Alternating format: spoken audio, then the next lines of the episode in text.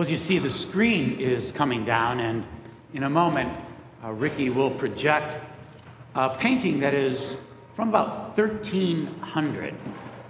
And the image that will be before you is from the painter's name is Giotto, G I O T T O. And it's a depiction of the story that I'm about to read for you from the Gospel of Luke. And it's where the angel Gabriel on your left comes to Mary and tells her that she's going to bear a child. Many of us know the name of it, it's called the Annunciation. This one, though, is from a series of frescoes in a small little chapel in Padua, Italy. And this chapel is a bit of a mecca for art historians. As I said, Giotto painted this about 1300, but it's really one of the earliest, more realistic human depictions since antiquity. Giotto is painting about 170 years before the Renaissance really unfolds in its fullness. But as I said, he was the foundation for what became the great paintings of the Renaissance because of his rebirth of more human, realistic paintings. This one is from a series that describes the life of Christ from the Annunciation to his birth to his death to his resurrection. And here is how the Gospel of Luke imagines, as Giotto imagined, the scene as well. God sent the angel Gabriel to Nazareth, a town in Galilee, to a virgin pledged to be married to a man named Joseph, a descendant of David. The virgin's name was Mary. The angel went to her and said, Greetings, favored one, the Lord is with you. Mary was greatly troubled at these words and wondered what sort of greeting this might be. But the angel said to her, Do not be afraid, Mary. You have found favor with God. You will conceive and give birth to a son, and you are to call him Jesus. He will be great and will be called the Son of the Most High. How will this be? Mary asked the angel, since I am a virgin. The angel answered her, The Holy Spirit will descend, and the power of the Most High will overshadow you. So the Holy One to be born will be called the Son of God. And Mary answered, I am the Lord's servant. May your word to me be fulfilled. And then the angel left her. This ends our reading from the Gospel of Luke. May these words, which once transformed the disciples' hearts, transform our hearts as well. Will you pray with me? Gracious and loving God, may the words of my mouth, the meditations of each of our hearts, be offered humbly and faithfully. Amen. Some years ago in Advent, I preached a two week sermon series, first Sunday on Mary and the next Sunday on Joseph, that stoic, reticent, and faithful partner and husband of Mary. But much to my embarrassment on that Sunday morning, when I looked in the bulletin, I realized there had been a small mistake, and it was only but one letter, but it made a big difference. The sermon title was supposed to be Joseph the man who loves Mary. But what appeared in the bulletin, just one letter difference, read more like a teaser for a racy television drama. It read Joseph, the man who loves many. really? Come on, one letter? But in spite of the misprint, the sermon lifted up the idea that Joseph is a little like us ordinary, not prone to the miraculous. Yet, when asked to do what is right, Joseph does and faithfully follows a God who can even bring hope out of a scandal. And of course, the partner in that scandal was Mary. And for those of you born on the Protestant side of the Christian equation, you've probably spent some time wondering what to do about Mary? What's all the fuss? And by fuss, I mean that except for Jesus, there's no other person in Scripture who's more often depicted in art than Mary. Most often, artists have imagined and painted the very scene read from Luke, the very scene that Giotto imagined as well. The moment when the angel Gabriel announces to Mary that she, that's right, she, is part of God's plan. Mary has, in effect, as one writer suggested, been asked to smuggle God into the world. The scene, as I said, is called the Annunciation, the announcement. And Mary, an angel says to Mary in this moment, Greetings, favored one, the Lord is with you. And guess what? Mary's troubled. Some translations say a more accurate word is perplexed. I mean, thank goodness, right? Any other reaction would seem peculiar, but troubled is a poetic and maybe a euphemistic way of saying she was worried. Well, maybe scared, right? Because here is this young girl who had little experience with love, angels, or men. And so, of course, she's troubled, perplexed, scared. And that's okay. Scripture is replete with stories of people who might be frightened, troubled, sometimes even annoyed by God's call to difficult tasks. And what the angel says to Mary in the Gospel of Luke is almost exactly what an angel says to Joseph in the Gospel of Matthew. An angel says to each of them in different stories, Don't be afraid. Do not fear the trouble, perhaps even the inconvenience of following God.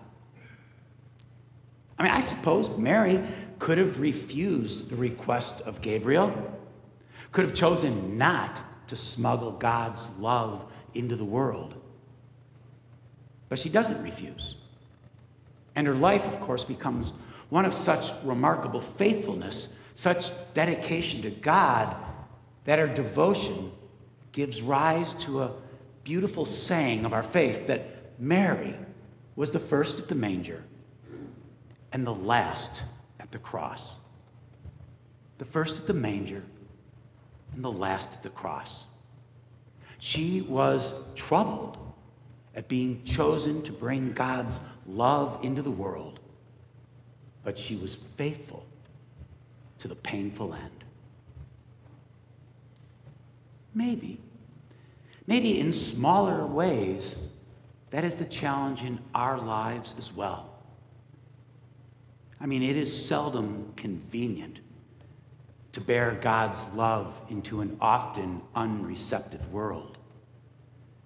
And yet, at the Last Supper on Maundy, Thursday, we remember that Jesus commands us to love one another. Love one another as he has loved us. I mean, that could be terribly inconvenient and yes, sometimes even perplexing, because Jesus also tells us to love our enemies. That can be greatly troubling. So, on this second Sunday of Advent, I ask you to consider, even to ponder these words that come from a medieval mystic who was wondering about the anticipation of Christ's birth in his own life. And he has some questions in the Advent season, and they might be ours as well. And he asked, What good is it that Mary was full of grace if I am not? What good is it to await Christ's birth if I do not allow Christ's spirit of love to be born into my own time, my own home, my own heart? But, friends, we know it can be inconvenient to carry Christ's love into a sometimes unreceptive world. It is sometimes inconvenient for Christ's Spirit to be born into our own lives, our offices, our schools, and yes, our own hearts. And yes, it sometimes might be inconvenient, but it also takes courage to carry Christ's love into the world. And so, friends, if courage is what you need to carry that love into your own rhythm and pattern of your Monday through Saturday lives, then listen again to the words of the angel as he spoke to Mary and the echo that we hear of God's call. Don't be scared. Don't be afraid. Luke imagined that scene and described it with words. Giotto painted it on the wet plaster of a wall in Italy.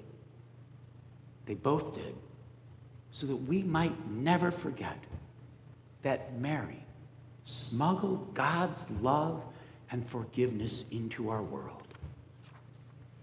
And this morning, this morning, that table is spread with the simple gifts of bread and juice.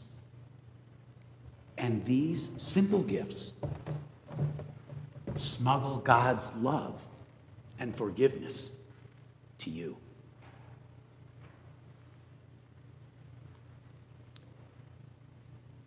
Friends, it is the custom and conviction of this congregation to practice an open communion which means that every person present is free and welcome to receive the bread and this cup, to receive God's love and God's forgiveness. This morning, we will serve one another. And so, as you pass the elements from one person to the next, loved one, stranger, friend, familiar face, when you pass the bread, we say, the bread of life. And when we pass the cup, the cup of God's love. So receive now this invitation. Come to this table this morning, not because you must, but because you may. Come not because you are already fulfilled, but because in your emptiness you stand in need of God's mercy and God's love. Let us come to this table not to express an opinion, but to receive a spirit. Come to this table then just as you are. Let us prepare our hearts by lifting them to God in prayer. God of all mercy, we confess before you and in each other that we have often lacked love for our neighbors. We have wasted opportunities to do good. We have looked the other way when you cry out to us in the suffering of our brothers and sisters in need. We ask your forgiveness and pray for strength that we may follow in your way and love all your people with the perfect love that casts out all fear. Through Jesus Christ, our Redeemer. Amen. God is making us new. Our past does not prescribe our future. God will dwell with us and make us a new people. And in God's service, and love, we will discover a new way of being. May it be so. Amen. Let us pray.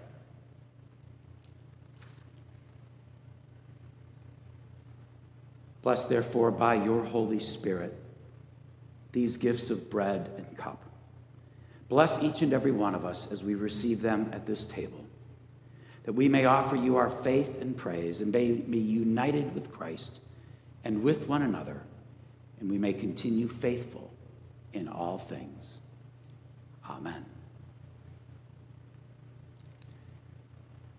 The words that I'm about to repeat are some of the oldest written words in the New Testament. The Apostle Paul records them in his letter to the church in Corinth, saying that he received these words from those who came before him.